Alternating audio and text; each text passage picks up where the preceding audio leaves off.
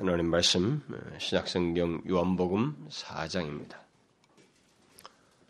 요한복음 사 장 사십육 절부터 오십사 절까지 요한복음 사 장 사십육 절부터 오십사 절까지 한 절씩 교독하겠습니다. 예수께서 다시 갈릴리 가나에 이르시니 전에 물로 포도주를 만드신 곳이라. 왕의 신하가 있어 그 아들이 가버나움에서 병들었더니 그가 예수께서 유대로부터 갈릴리에 오심을 듣고 가서 청하되 내려오셔서 내 아들의 병을 고쳐주소서 하니 저가 거의 죽게 되었습니다. 예수께서 가라사대 너희는 표적과 기사를 보지 못하면 도무지 믿지 아니하리라. 신하가 가로되 주여 내 아버지가 아이가 죽기 전에 내려오셔서 예수께서 가라사대 가라 내 아들이 살았다 하신데 그 사람이 예수의 하신 말씀을 믿고 가더니 내려가는 길에서 그 종들이 오다가 만나서 아이가 살았다 하거늘 그 낫기 시작한 때를 물은즉 어제 제칠 시에 열기가 떨어졌나이다 하는지라. 아비가 아이의 때인 줄 알고 자기와 그 온 집이 다 믿으니라. 다 같이 읽습니다. 이것은 예수께서 유대에서 갈릴리로 오신 후 행하신 두 번째 표적이니라. 우리는 이 시간에 계속해서 예수를 만나면 사람이 바뀐다고 하는 그런 성경의 증거를 실제로 그러하였던 역사적인 사례들, 성경에 기록된 그 사례들을 통해서 살펴보고 있습니다. 예수를 만나면 사람이 바뀐다는 거죠. 지난 시간은 우리들이 흔하게 그 편견을 갖고 대할 수 있는 그런 사람이었죠. 음, 아, 모든 사람이 볼 때 그 더러운 죄인이라고 여길 수 있는 예.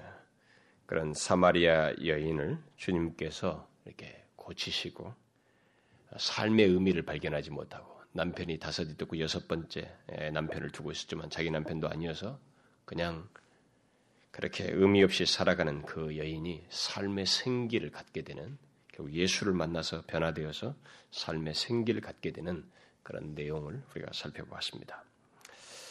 예수님을 처음 만났을 때의 그 여인은 분명히 삶에 지쳐 있었고 의미도 삶의 의미도 방향도 목표도 없이 사는 사람이었죠. 그러나 그녀는 예수님을 만나서 그녀의 내면에 있는 깊은 갈증, 모든 인간에게 있는 거죠. 죄가 있는 죄 중에 출생한 인간은 그 갈증이 있어요. 그것을 어떻게 표현할지 그걸 뭐라고 누가 말을 안 해줘서 그렇지 모든 인간에게는 그 내면의 갈증이라는 것이 있습니다. 영혼의 갈증이 있죠.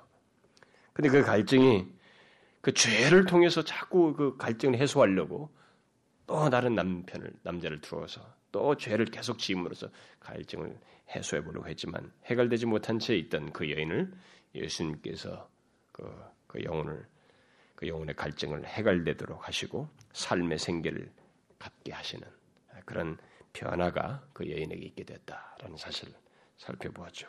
그래서 그런 변화의 증거는 결국 나아가서 자신을 바꾸신, 고치신 그 예수님을 증거하는 그런 모습 속에서도 분명히 드러냈습니다. 주님은 분명히 순결하고 거룩하신 분이시죠. 그렇지만은 자기에게 나오는 사람이 어떤 사람이든 그가 아무리 극악한 죄인이라 할지라도 주님은 그런 죄인에 대해서 이렇게 심히 망가지고 더러운 죄인에 대해서도 은혜를 베푸시는 분이시다라고 하는 것을 우리가 지난 시간에 살펴봤습니다. 우리는 이런 사실을 알고 우리 자신들의 상태에 개의치 말고 주님께 자신을 내어보여야 합니다. 그리고 그 어떤 죄인이라도 주님께서 고치실 수 있다고 하는 이 믿음을 가지고 우리 주변에 우리가 볼 때 편견을 가지고 이 저런 인간, 뭐 저런 개 더러운 사람, 뭐 이런 생각에 우리가 매이지 않고 그들을 그리스도께로 인도해야 됩니다. 그리스도를 만나면 그들은 사함받음으로써 정결케 되거든요. 음?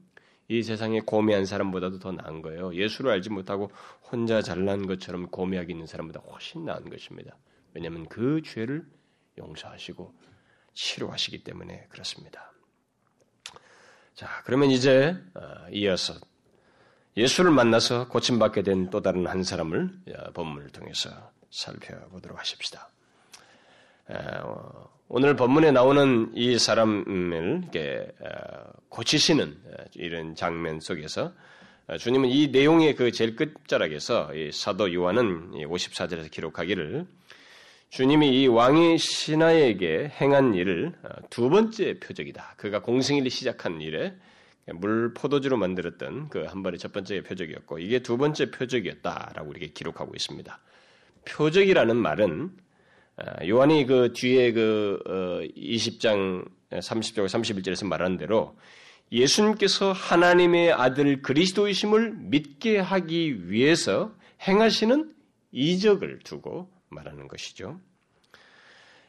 주님은 이 왕의 신하를 믿도록 하기 위해서 결국 표적을 행하셨습니다.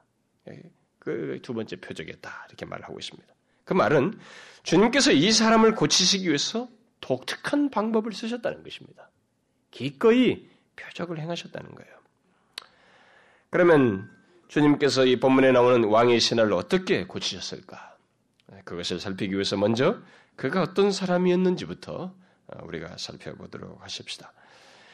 예수님을 찾아온 이 왕의 신하가 정확히 누구냐에 대해서는 여러 가지 주장들이 있습니다만 본문에서는 그걸 별로 중요하지 않다고 봅니다. 뭐 이것은 뭐 누가 어떤 사람이냐 이건 정확하게 설명하는 것은 별로 의미가 없다고 봐집니다. 단지 우리는 이 사람이 당시 헤롯 궁전에 속한 왕의 신하였다는 사실을 통해서 예, 그가 어떤 그 모습을 가지고 있었을 것인지를 이렇게 생각해 볼 수가 있겠죠. 아마 그는 나름대로 권세를 가지고 그 권세를 행사하는 그런 사람이죠. 그리고 권세자죠. 우리는 그런 모습을 이렇게 그려볼 수가 있겠습니다. 그렇다면 그는 자기가 원하는 것을 쉽게 할 수 있고 얻을 수도 있는 그런 위치에 있는 사람이라고 생각할 수 있겠습니다.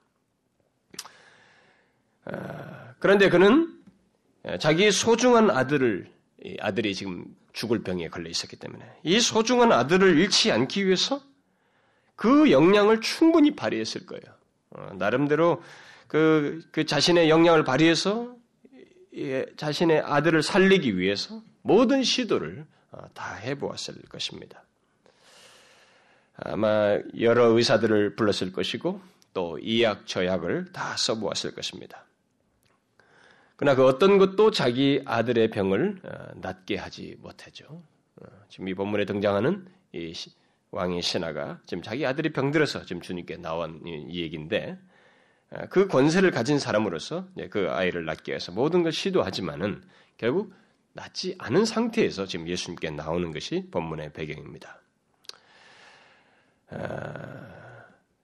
그래서 아무것, 어떤 것으로도 이게 낫게 되지 않은 그런 상황에서 이 왕의 신하는 이전부터 들어왔던 왕의 신하니까 헤롯 궁전에 있었기 때문에 궁전에 속한 사람이니까 아무래도 이 예루살렘에서도 이 소문이 들었거든요. 이 뭔가 등장한 사람에 대해서 소문을 빨리 정보를 다 예수했을 것입니다. 그래서 이전부터 들어왔던 예수님에 대한 그것이 정보가 있었을 거예요. 그런데 이 상황에서 이는 이 사람은 예수님을 생각한 게 된 것입니다.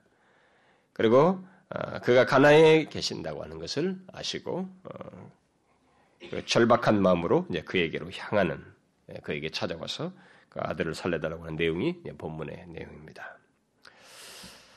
그런데 그가 있던 곳에서 그 예수님이 계신 곳까지는 우리 거리로 보면 약 사십 킬로미터 정도의 거리라고 말할 수 있습니다. 게다가 이 가버나움과 이 가나 사이의 이 해발 고도 차이는 약 육백 미터 정도 됩니다. 그러니까 이 사람이 살고 있는 그 있었던 곳은 가버나움은 지중해 해면과 해면보다는 약 이백 미터가 아래로 내려와 있었고, 자기가 예수님이 지금 계신 그 가나는 해발 한 사백 미터 되는 곳입니다. 그러니까, 그러니까 고도가 육백 미터 되는 이 아마 점진적으로 올라갔겠죠. 그러니까 이 그런 지형을 사십 킬로미터를 이 왕의 신하가 자기 아들을 고치기 위해서 지금 나온 것입니다. 네, 그런 배경을 좀 염두에 둘 필요가 있어요. 물론 그가 이렇게 필사적으로 애쓰는 것은 오직 한 가지 이유 때문입니다. 그 뭐죠? 자기 아들을 고치고 싶다는 겁니다. 자기 아들을 잃지 않고 이 아이가 고침받기를 원하는 그 한 가지 목적으로 예수님께 나왔습니다. 그는 예수님에 대해서 정확히 알지 못하고 있습니다. 그저 예수님에 대해서 소문을 들은 것이 전부였을 거예요. 그는 예수님에 대한 확신도 없었고 예수님이 자기 아들을 고쳐주실 것이라는 확신도 그렇게 가지고 있지 않은 상태에서 그저 한 가닥 희망을 가지고 주님께 나왔다고 볼 수 있습니다. 극단적으로 말하면 일반적으로 의사가 해결하지 못할 때 죽을 병에 걸린 사람들이 뭐 이렇게 하면 낫는다, 뭐 저 의사한테 가면 나, 괜찮다라는 이런 소문을 들으면 거기에 다 귀가 약해서 가듯이 뭐 그런 정도의 마음은 이 사람에게 기본적으로 있었다고 봐집니다. 그는 비록 왕의 신하였지만 그런데 중요한 것은 그런 어떤 위신이라든가 자존심보다는 진리를 중시하는 그런 사람으로서 필사적으로 이렇게 모험을 감내하면서 자기 아들을 낳고자 하는 이런 태도를 가진 사람이었던 것을 여기서 보게 됩니다. 그리고 영적인 면에서 그의 상태는 아직 믿음이 없는 상태였다고 말할 수 있습니다. 그는 예수님이 자기에게 어떤 일을 해주실 수 있는지 알지 못하고 그저 가능성을 보고 갔다고 말할 수 있습니다.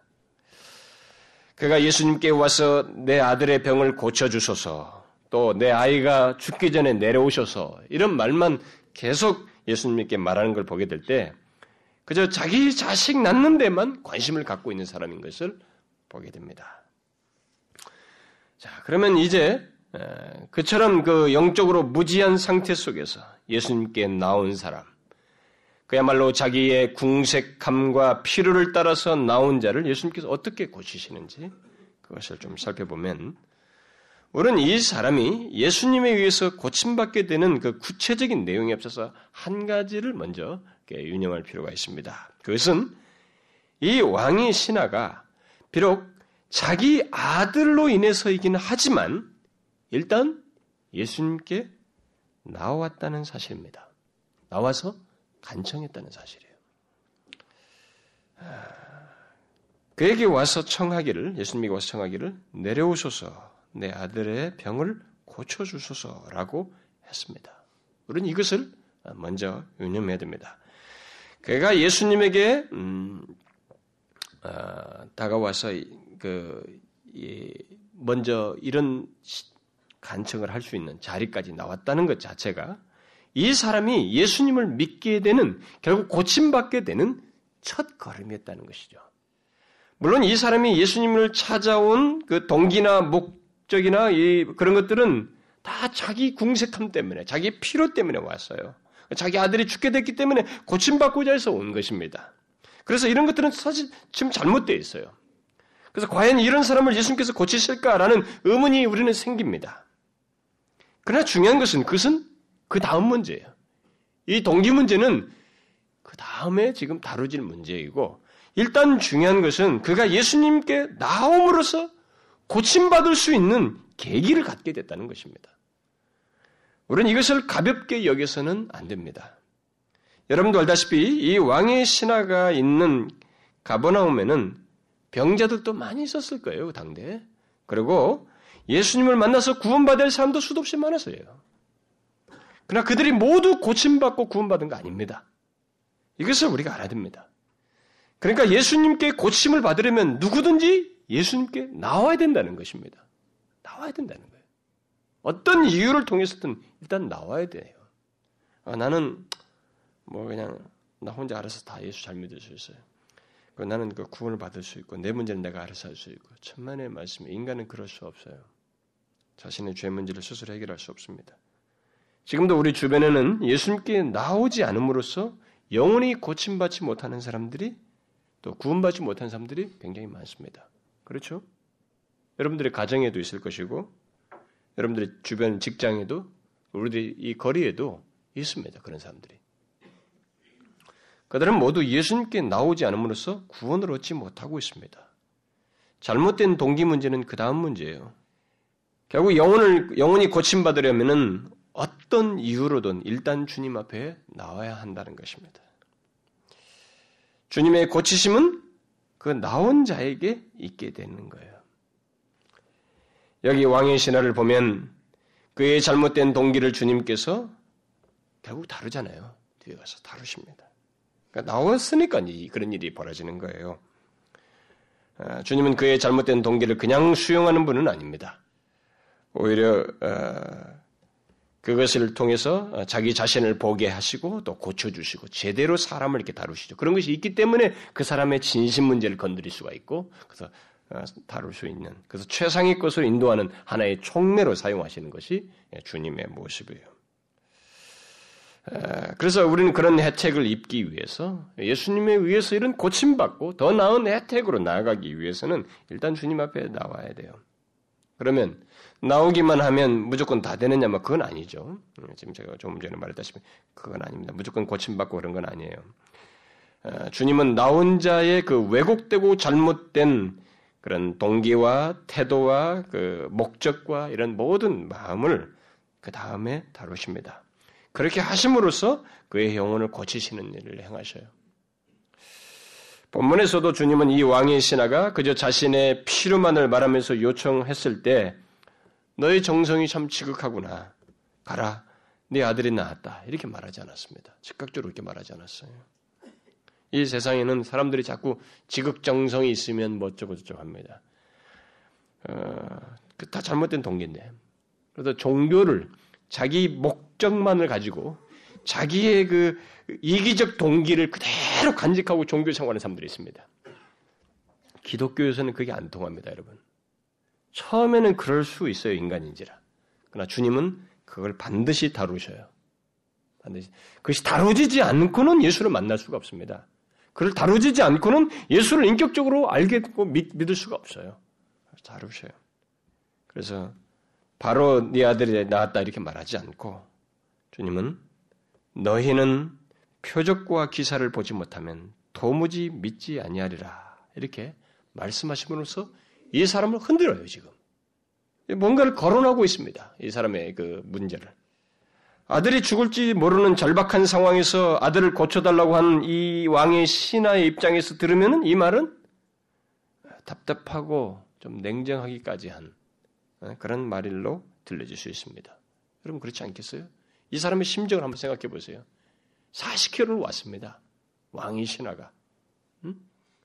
가지고 막 오직 살려달라고 간절하게 지금 그 심정을 토로했어요. 근데, 근데 아이 얘기는 하나도 얘기하지 않고, 뭐 아들 얘기는 한마디 안, 안 하고, 조금 듣기, 듣기 별로 거북스러운 그런 얘기를 하고 있습니다. 뭐 잘, 어? 무슨 원리적인 듯한 그런 얘기만 툭 던지고 말고 있습니다. 그런 이 사람의 입장에서 보면 차갑게 여겨질 수 있습니다. 사람들은 대체적으로 그렇죠. 내게 필요한 것은 이겁니다. 지금 우리 아이가 죽게 됐습니다. 내 사업이 망하려고 합니다. 내가 이제 얼마 못 살게 되었습니다. 내가 지금 큰일이 났어요. 그러면서 자기 문제와 자기 필요를 빨리 주님께 말하면서 그것 때문에 하나님 앞에 나와가지고 이걸 좀 빨리 해결해 주십시오. 사람들은 이게 하나님을 찾을 때 그런 태도를 많이 취합니다. 그러나 주님은 그렇게 나온 것을 반드시 흔드셔요. 오늘 본문에서도 흔들고 있습니다. 주님은 우리가 원하는 대로 그래 알았다. 네가 원하는 대로 될 것이다. 이렇게 말씀하신 분이 아닙니다. 이런 문제로 인해서 우리 자신을 보도록 하셔요. 여러분 경험 있는 사람 많이 있을 거예요.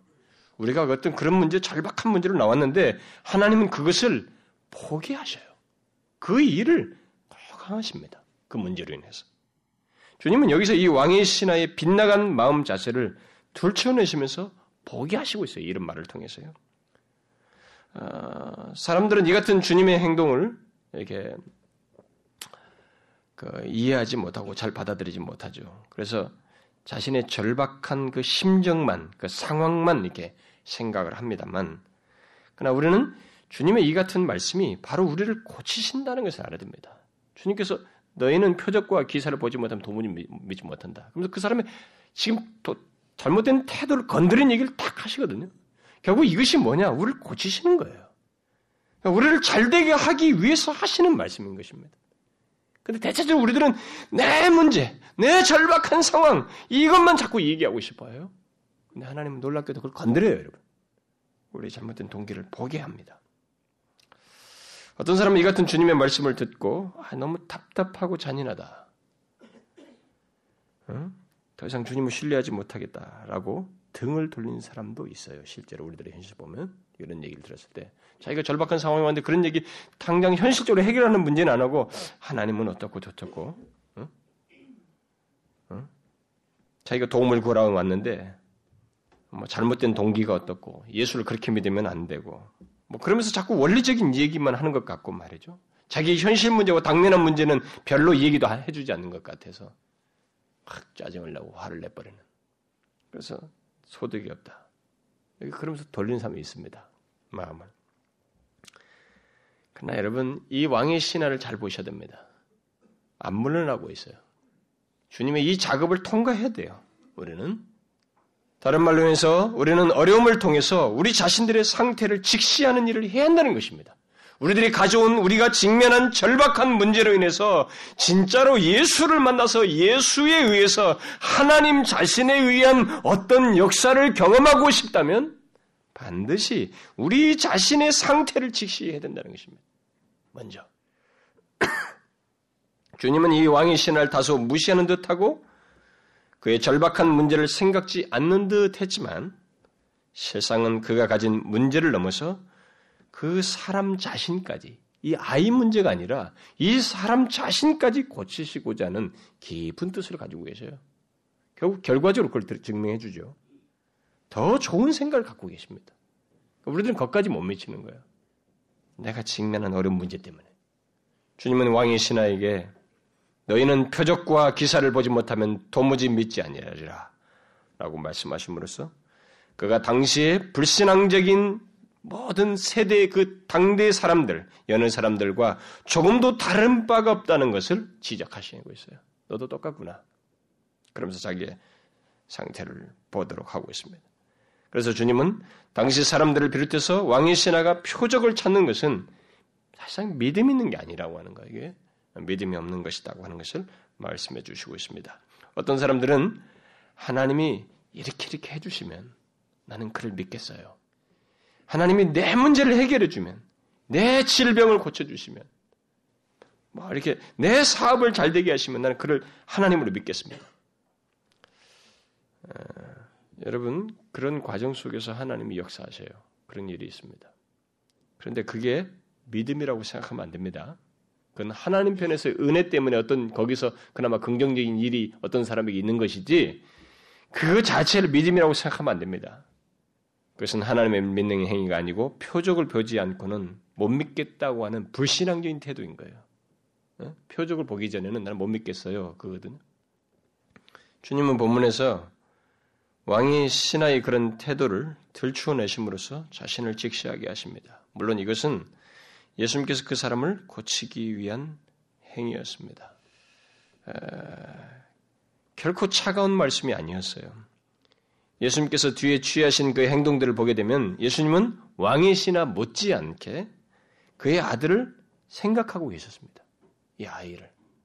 그리고 그 아이를 넘어서 왕의 신하까지 심지어 그의 온 집이 구원하시고자 하는, 온 집을 구원하시고자 하는 그런 선한 의도를 가지고 있었습니다. 우리는 바로 이런 사실을 알고 주님의 말씀에 대해서 그게 어떤 말씀이든지 주님의 말씀을 듣고자 해야 됩니다. 어떤 말씀이든지 하나님의 말씀에 대해서 듣고자 해야 돼요. 아무리 내 자존심을 건드리고 내 문제, 나의 절박함을 무시하는 듯 하는 말씀이라 할지라도 그 하나님의 말씀은 결국에 나를 위하는 것인 줄을 알아야 돼요. 그게 굉장히 지혜로운 거예요. 그리고 좋은 결론으로 가는 길입니다. 그리고 고침받는 길이에요. 고침받는 길입니다. 그래서 그 주님은 이 왕의 신을 고치기 위해서 결국 그렇게 말씀하심으로써 자신을 보게 하셨습니다. 그러나 이 신하는 자신을 지배하고 있는 생각에서 쉽게 벗어나지 못하고 있죠. 그래서 사십구 절에 주여 내 아이가 죽기 전에 내려오소서 라고 더욱 절박하게 말합니다. 이 말은 내 아이가 죽기 전에 이 말이 굉장히 절박함을 나타내죠. 음, 그렇게 말합니다. 그래서 마치 이렇게 말하는 것 같습니다. 주여 나는 지금 내 자신에 대해서는 말할 준비가 되어 있지 않습니다. 주님의 앞서서 하신 사십팔 절 말씀이 그 사람을 보게 한 것인데 거기에 대해서는 지금 반응하고 싶지 않다는 거예요. 내 자신에 대해서는 말씀, 말하고 싶지가, 말할 준비가 되어 있지 않습니다. 지금 당장 내게 필요한 것은 죽어가는 아들이 사는 것입니다. 주여, 나와 함께 가서 죽어가는 애 좀, 얘가 죽기 전에 좀 살려주십시오. 그거예요. 그때 주님은 이 왕의 신하에게 그 자신을 직시하는 것에서 한 걸음 더 나아가요. 그러니까 보는 것으로 믿으려는 태도를 지적하는 것에서 한 걸음 더 나아가서 이 사람으로 하여금 피하지 못하는 한 상황에 직면하게 하십니다. 결국 이 사람이 가진 모든 문제를 해결할 수 있는 주님을 보도록 이렇게 인도하십니다. 그러니까 이 아들의 질병뿐만 아니라 그의 영혼의 질병까지 고치실 수 있는 주님 자신에게로 그의 시선을 돌리시는 일을 이어서 하십니다. 어떻게 하는지를 보십시오. 주님은 자기 자신 문제를 뒤로하고 오직 아들의 고침받는 문제만 마음을 쏟고 있는 이 왕의 신하에게 놀랍게도 가라, 네 아들이 살았다 라고 말씀하셨습니다. 곧바로 그가 원하는 것을 말해주고 있습니다. 좀 이상하죠? 여러분 성경을 제대로 보셔요. 이렇게 한번 흐름을 따라서 무턱대고 읽지 말고. 좀 이상하지 않습니까? 앞에서 자기 자식을 고쳐달라고 하는 왕의 신하에게 그가 당시 세대들 사람들처럼 표적을 보지 못하면 믿지 못하는 태도가 있다고 하면서 지적하셨어요. 그것을 일단 질책하신 것입니다. 그러면서 자신의 마음과 태도를 직시하도록 할 뿐만 아니라 보는 것으로 믿으려는 것을 사실상 질책, 질책하셨어요. 그렇게 해놓고 아직 태도가 달라지지 않았습니다. 그런데 이 아직 태도가 달라지지 않은 그에게 갑작스럽게 가라, 네 아들이 살았다 이렇게 말하고 있습니다. 너무나 쉽게 결론을 말씀해주고 있지 않습니까? 너무나 쉽게 왕의 신하가 원하는 것을 허락하고 있잖아요. 그래 보이죠. 그러나 우리는 여기서 주의해서 살펴야 할 것이 있습니다. 왜냐하면 이 주님, 주님은 이 말씀을 통해서 이야기를 끝내고 있지 않거든요. 스토리가 이 말로 끝나지 않고 있습니다. 뒤에 뭔가 계속되고 있습니다. 마치 이것이 이 얘기의 본론이 시작되는 것처럼 어떤 본론의 이 얘기로 탁 결정적인 얘기로 꺼내고 있습니다. 이게 무슨 말이에요? 주님은 이 왕의 신하에게 가라, 내 아들이 살았다고 말씀하심으로써 사실상 그를 더욱 구체적으로 또 깊이 다루고 계시고 있습니다.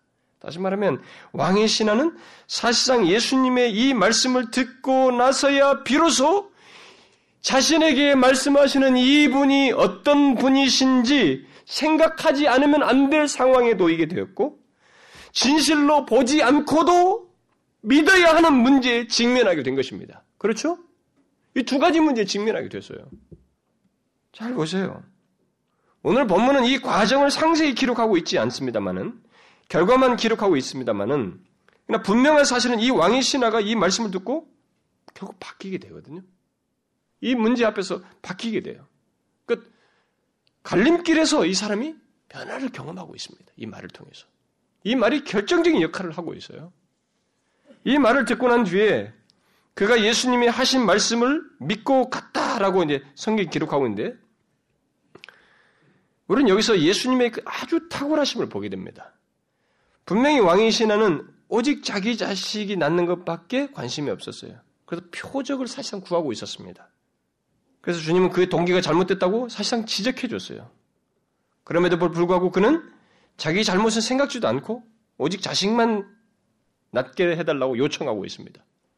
그때 주님은 놀랍게도 그가 그토록 원하는 대답을 하심으로써 지금까지 앞에서 말했던 모든 문제, 이 사람이 가지고 있는 직면한 문제를 다 진실로 직면하게 하십니다. 여러분 그렇지 않겠어요? 잘 보세요. 왕의 신하가 예수님께서 자기 집에 가서 자기 아들을 고쳐달라고 이렇게 말을 했는데 주님은 가지 않고 사십 킬로미터 밖에서 네 아들이 살았다 이렇게 말하고 있습니다. 너무나 당혹스럽잖아요, 여러분. 이거 믿어야 될 것인지 말 것인지. 결국 이 신하는 주님의 이 말씀 앞에서 서야만 했습니다. 진실하게 서야만 했어요. 피할 수 없게 됐습니다. 믿어야 할 것인지 말아야 될 것인지. 이 말씀하신 분이 누구인지, 이분을, 말씀하신 이분을 정말로 믿어야 될 것인지 말아야 될 것인지, 정말 보지 않고도 이 상황이 실제로 됐을 것이라고 믿어야 할 것인지 말아야 될 것인지, 어? 표적이라고 하는 것, 일어난 일을 이게 보지 않고도 믿어야 된다고 하는 사실을 사실 시사한 것인데, 그 문제를 믿어야 할 것인지 말아야 될 것인지, 그것을 여기서 결정해야 돼요. 그 말에 수긍해야 되는 문제에 직면하게 된 것입니다. 피해왔는데 이 말씀을 통해서 이 사람은 직면하게 됐어요. 알 수 없잖아요. 사십 킬로미터, 오늘 같으면 휴대폰으로 하면 모르겠습니다만, 오늘날 시대 같으면 알 수가 없습니다. 그때 당시에 사십 킬로미터 밖에서 있는 일인데 이게 진짜로 나았는지 확인할 수가 없잖아요. 지금 주님은 이 신하를 이 두 가지 중요한 문제 앞에 정확하게 진실하게 직면하도록 하심으로써 이 사람을 이렇게 다루신 거예요. 고치신 거죠. 결국은 오직 자기 필요에만 집착하고 있는 그 문제를 사실상은 놀랍게 딱 사용하셔서 이 사람을 이렇게 다루시고 있는 것입니다.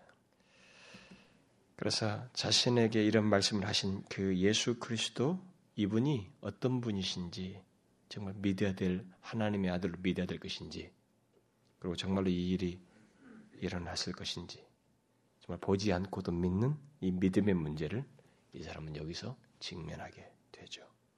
근데 어떻게 했습니까? 이 왕이, 아니 왕이 신하가 믿었습니다. 그걸. 오늘 본문은 예수의 하신 말씀을 믿고 갔다라고 기록하고 있습니다. 이 말은 아주 간단한 서술입니다만은 예수님의 말씀을 믿고 간 왕의 신하 자신 안에서는 굉장한 일이 일어났다는 것을 시사하고 있습니다. 그렇죠? 여러분, 정확하게 성경의 기록은 가짜가 아니에요. 가상적인 얘기가 아니고 실제적인 사실을 가지고 얘기한단 말이에요. 그러니까 아주 간단한 진술인데 이 사람에게 분명히 뭐가 일어났다는 거예요. 그러니까 믿고 갔죠. 믿고 갔다는 얘기는 그래요. 어떤 일이겠어요? 바로 그 두 가지 문제가 이 사람에게는 믿어졌다는 것입니다.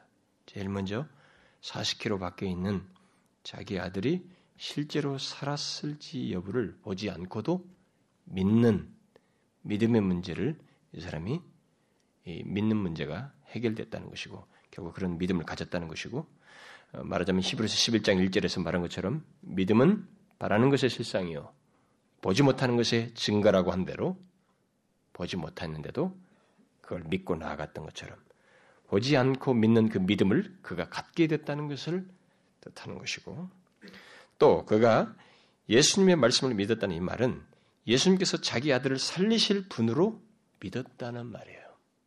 그러니까 요한, 요한이 이십 장 삼십 절과 삼십일 절 말한 대로 예수께서 하나님의 아들 그리스도이심을 결국 믿게 되었다는 것입니다. 이 말씀을 들으면서 이 사람에게는 분명한 변화가 일어났어요.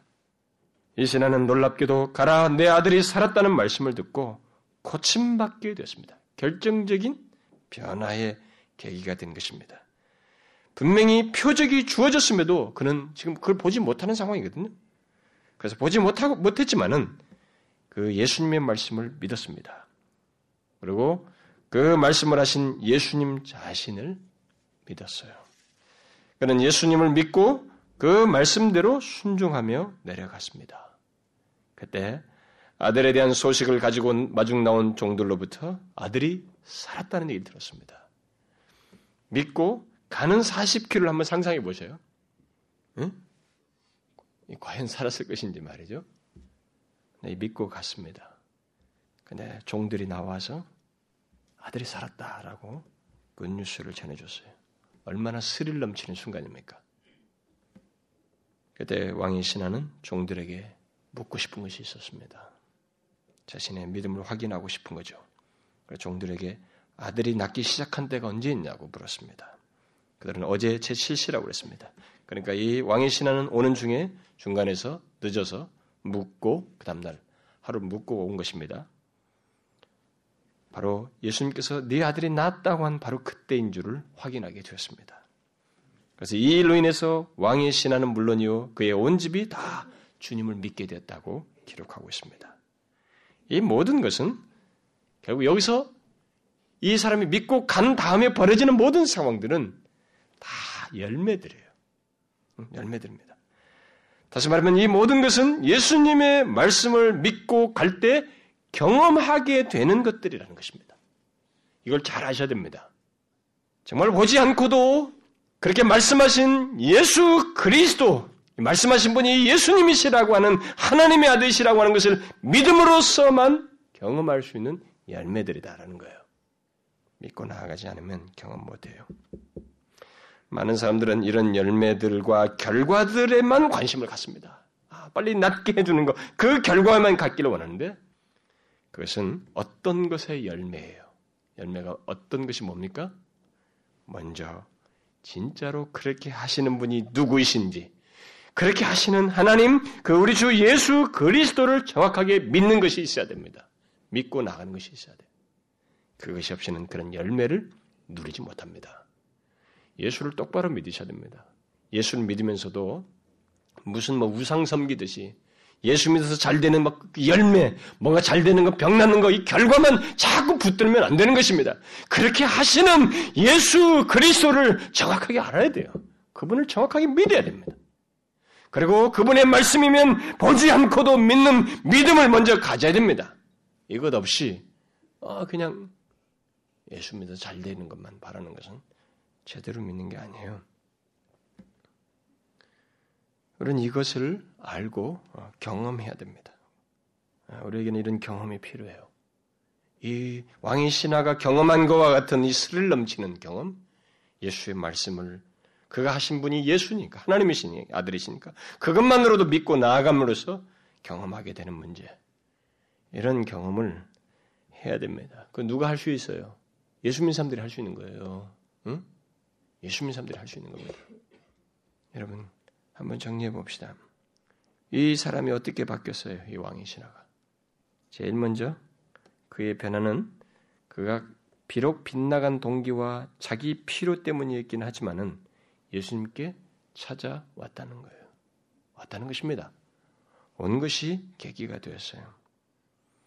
사실 교회 안에는 자기 필요 때문에, 자기 질병 때문에, 가정 문제 때문에, 또 심지어 복받기 위해서 오는 사람들이 있습니다. 그건 얼마든지 있을 수 있어요. 우리는 뭐 믿기 전에 누가 예수가 어떤지 어떻게 알아요? 막 그분이 인격적으로 잘 모르기 때문에 어떤 이유로는 올 수가 있죠. 그러나 그것은 질책받을 내용입니다. 왜냐하면 잘못된 동기로 이 세상의 모든 사람들이 하는 그런 방식으로 예수님께 나오는 것이기 때문에 질책받아 마땅해요. 그러나 주님은 그 질책받아 마땅한 것을 통해서 우리를 보게 하시고 다루신다는 거예요.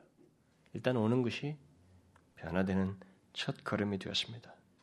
중요한 것은 왔을 때 그분, 그를 고치시는 주님이에요.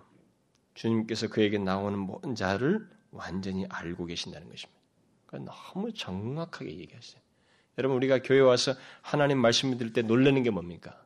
어떻게 나를 이렇게 잘 아는가 하는 것이 아니겠어요? 그죠? 하나님 말씀 들을 때 이게 어떻게 내 뭐, 나를 어떻게 잘 알고 있는가? 하나님의 말씀은 우리를 정확하게 그렇게 들추어내요. 나옴으로부터 그런 일이 벌어지기 시작하는 것입니다. 그래서 예수님, 우리 다, 우리를 다 아시는 예수님 앞에 나오는 것이 가장 첫 번째 걸음이에요. 변화되는 데 있어서. 그 다음에, 여기서 그 다음에 취하는 것은 일단 나오게 될 때 우리의 모든 것을 아시는 주님은 우리의 잘못된 태도와 마음을 직시하게 하시고 예수님이 어떤 분이신지를 찾아온 자에게 보도록 하신다는 것입니다. 피할 수 없어요. 진짜 그 스, 결정적인 순간 안에 서야 됩니다. 교회를 나온 사람이면 어느 순간에든 그는 이 문제 앞에 반드시 직면하게 돼 있어요. 내가 여기 왜 왔지? 정말 내가 예수 믿는 거 맞아? 그분이 정말 이렇게 하실까? 나를 구원해 주실까? 정말로 그가 나를 이 어려운 이, 주, 중, 이 죽음의 문제에서 나를 구원해 주실까? 라고 하는 이 문제를 믿어야 하는 기로에 반드시 놓여요. 처음에는 내 필요 때문에 왔습니다.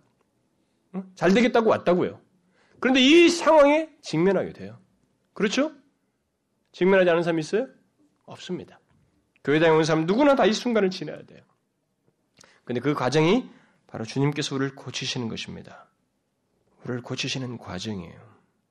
주님은 우리의 문제와 필요에 앞서서 그렇게 우리 자신들의 영혼의 문제, 우리들이 진실로 예수를 믿는 문제를 결국 다루셔서 우리를 고치십니다. 마치 왕의 신하가 아들이 살았다는 말씀을 듣고 그것을 확인할 수 없었지만 예수님의 인격이 담긴 그 말씀을 믿는 문제 앞에 직면했던 것처럼, 그리고 그 상황을 확인하지 못했지만 보지 않고도 믿는 문제를 문제 앞에 직면해서 자기가 반응해야 했던 것처럼 누구나 그 문제 앞에 직면해서 반응해야만 합니다. 교회당에 오는 사람들, 예수를 앞에 나오는 사람들은 이것을 통과하지 못하면 결국 예수를 믿는 자가 안 되는 거예요. 그래서 우리는 주님의 말씀을 진지하게 들어야 돼요. 주님의 말씀 앞에 자기 자신이 진지하게 직면해야 됩니다. 주님은 지금도 우리들에게 이 왕의 신하게 하셨던 것 같은 말씀을 우리에게 하셔요. 하시면으로써 그 말씀 앞에 우리들이 직면하게 하시고 거기서 이 왕의 신하가 보였던 것 같은 그 반응의 문제를 우리 앞에 하게 하십니다. 오늘의 현실을 보게 되면 이 왕의 신하와 다른 사람들이 있죠. 튕겨져 나가는 사람들이 있습니다. 못 믿겠다는 거죠. 정말 그가 죄에서 구원할 자인지 못 믿겠다는 거예요. 그러나 굉장히 많은 사람들이, 교회 온 사람들 중에 그들이 예수 그리스도께서 우리를 죄와 사망에서 구원하실 분이시라고 하는 것을 믿고 그분을 따릅니다. 이 왕의 신하와 같이 바로 그 사람들이 예수로 인한 고침, 예수로 인해서 고침받고 구원 얻는 일이 있게 되는 것입니다. 변화는 그렇게 있게 됩니다. 뭐 물리적으로 지지지 뭐 해서 변화되는 게 아니고 이렇게 하나님의 말씀 듣고 인격적으로 직면하여서 반응하는 것을 통해서 변화가 있게 됩니다. 주님은 이런 과정 속에서 우리에게 하신 말씀이 사실인지를 현실 속에서 경험하는 복도 플러스로 주십니다. 자, 보세요. 믿고 나아갔죠. 그러면 이것이 사실인지를 경험해야 되잖아요. 주님은 경험하게 하셔요. 그래서 예수 믿는 사람들의 삶 속 여러분들이 전기도 읽어보시고 신실한 사람들의 다 삶을 보십시오. 여러분도 그런 경험이 있겠지만 우리는 예수 믿는 자의 우리 삶 속에는 믿고 나아가는 과정 속에서 굉장히 많은 스릴들을 경험합니다. 그것이 현실적으로 드러나는 것을 보게 돼요. 그래서 어렸을 때부터 여러분 예수를 믿을 때, 젊은 때도 마찬가지고 꼭 애 낳고 뭐 현실이 그 절박했을 때가 아니라 지금 서로 어, 서로 좋아가지고 어? 막 둘밖에 정신이 없을 그때에도 이걸 좀 알아야 돼요. 주님을 믿고 나아갈 때 그것이 사실인 것을 현실적으로 경험하는 일이 있다는 것입니다. 주님의 백성들에게. 우리는 이것을 믿고 이 신화와 같은 신화가 경험했던 것들을 우리도 경험하기를 구해야 됩니다. 예, 주님은 왕의 신하에게 사실상은 약속과 명령을 하시거든요.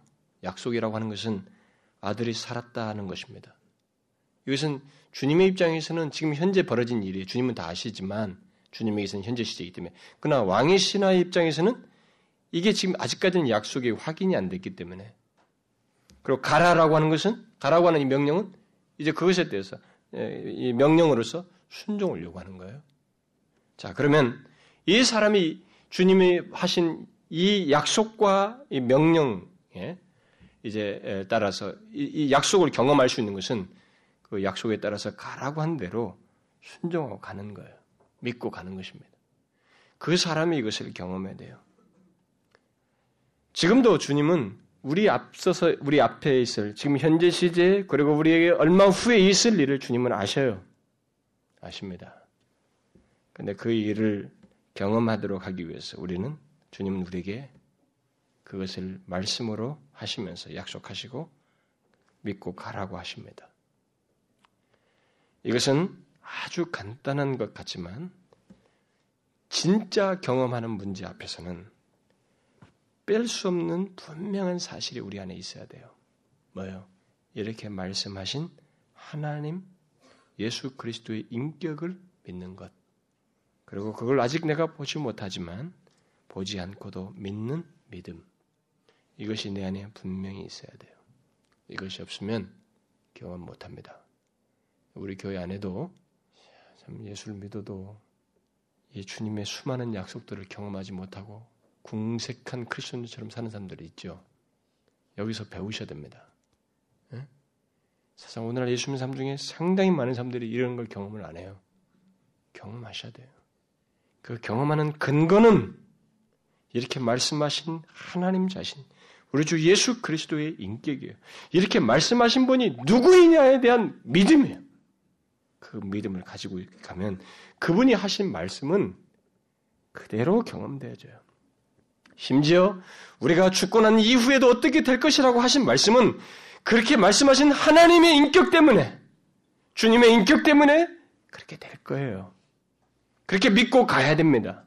그 사람만 그것을 경험해요. 그것만, 그 사람만 경험합니다. 여러분, 현실성이 없어 보이는 주님의 약속, 순종하는 것이 무의미할 것, 무의미할 것 같은 주님의 명령, 우리가 종종 들을, 듣게 될 때가 있어요. 그렇게 느끼면서 들을 때가 있습니다. 그러나 그 약속과 명령에 믿음으로 반응하지 않고는 고침받지도 못하고 그것을 경험하지도 못합니다. 이것을 아셔야 됩니다. 예수님을 인격적으로 만나고 싶습니까? 그렇다면 주님의 인격이 담긴 말씀을 그대로 믿고 순종해야 됩니다. 믿고 가야 돼요. 사십 킬로미터 가면 경험하게 됩니다. 사십 킬로미터 이후를 믿고 가셔야 됩니다. 무슨 말인지 알겠어요? 믿고 가셔야 돼요.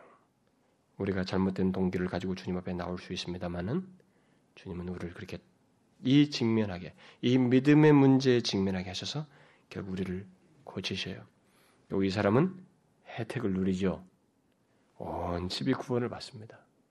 하나님은 우리를 고치셔서 나로 끝내지 않아요. 주변에까지 나를 고치신 그분을 통해서 구원의 혜택이 누려지고 은혜가 베풀어지는 일을 하십니다. 그래서 예수를 만나면 이런 변화가 있게 되는 거예요. 실제적인 변화. 그렇죠. 안에서부터. 그분을 진실로 믿는 것에서부터 삶의 이런 증거에서 변화가 있게 되는 것입니다. 여러분 아시겠죠? 왕의 신학에 있었던 것 같은 이런 변화와 내용이 여러분 모두에게 있기를 구하셔야 됩니다. 혹시 아직까지도 예수 그리스도를 인격적으로 만나지 못한 사람이 있다면 이 사람이 반응했던 것처럼 그 주님을 진실로 믿는 문제 앞에 서셔서 반응하셔야 됩니다. 예수 그리스도가 어떤 분이시냐. 정말 보지 않고도 믿는 믿음이 있어야 됩니다. 여러분 보는 것으로 믿는 것은 그건 성경이 아니에요. 그건 이 세상 논리예요. 하나님의 세계는 보지 않고 믿는 것입니다. 하나님의 신앙의 세계는 보지 않고 믿고 나아가면서 경험하는 것입니다. 이걸 기대하셔요. 그래서 그리스도인의 삶에는 스릴이 있는 것입니다. 모세에게, 여호수아에게 미래의 얘기를 하셨을 때 하나님은 다 아는 현재 시제로 말씀하신 거예요. 그러나 그들은 그것을 경험하기 위해서 그분을 믿고 가야만 했습니다. 여리고성이 무너지는 것, 무너지게 하시겠다고 약속했어요. 그건 확실한 사실이에요. 믿고 가면 되는 것입니다. 불순종하면 안 돼요. 아이성처럼 실패하는 것입니다. 믿고 가면 되는 거예요. 그래서 그 스릴 넘치는 하나님의 역사를 경험하게 되는 것입니다. 예수를 만난 자에게 이런 일이 있게 됩니다. 이런 변화를 경험하게 되는 거죠. 여러분 이것을 구하십시오. 기도하겠습니다. 하나님 아버지 감사합니다. 우리를 고치시기 위해서 너무나 탁월하게 우리 각 사람에게 맞는 방식을 택하시고 어쨌든 그 결론적인 결정적인 순간에 우리가 믿는 분이 누구이신지 진실로 우리를 말씀하신 대로 그렇게 하실 분이시라고 하는 것을 믿는지를 직면하게 하시고 또 주님의 약속을 보지 않고도 믿고 나아가는 문제를 우리에게 직면하게 하셔서 진짜 예수를 믿는 자라면 그 과정이 있어야 한다는 것을 분명하게 우리에게 드러내시며 반응하도록 하시는 하나님, 우리가 이, 이 사실을 알고 이 왕의 신하가 그 직면 앞에서 믿고 나아갔던 것처럼 우리를 또 믿고 나아가는 저희들 되게 하여 주옵소서. 모든 주의 말씀은 하나님 자신의 인격이 배어있는 것이온즉 그분의 모든 말씀을 믿고 나아가게 하여 주시고 그런 가운데서 사십 킬로미터를 지나서 그것을 확인하듯이 얼마 이후에 우리가 경험적으로 확인하게 될 것이고, 심지어 우리가 그렇게 믿음으로 인해서 우리를 통해서 수많은 사람들이 주께로 나오게 된다고 하는 사실을 기억하고, 진실로 예수를 만난 자에게 있는 이런 내용을 분명하게 우리들이 갖게 하여 주옵소서. 예수 그리스도의 이름으로 기도하옵나이다. 아멘.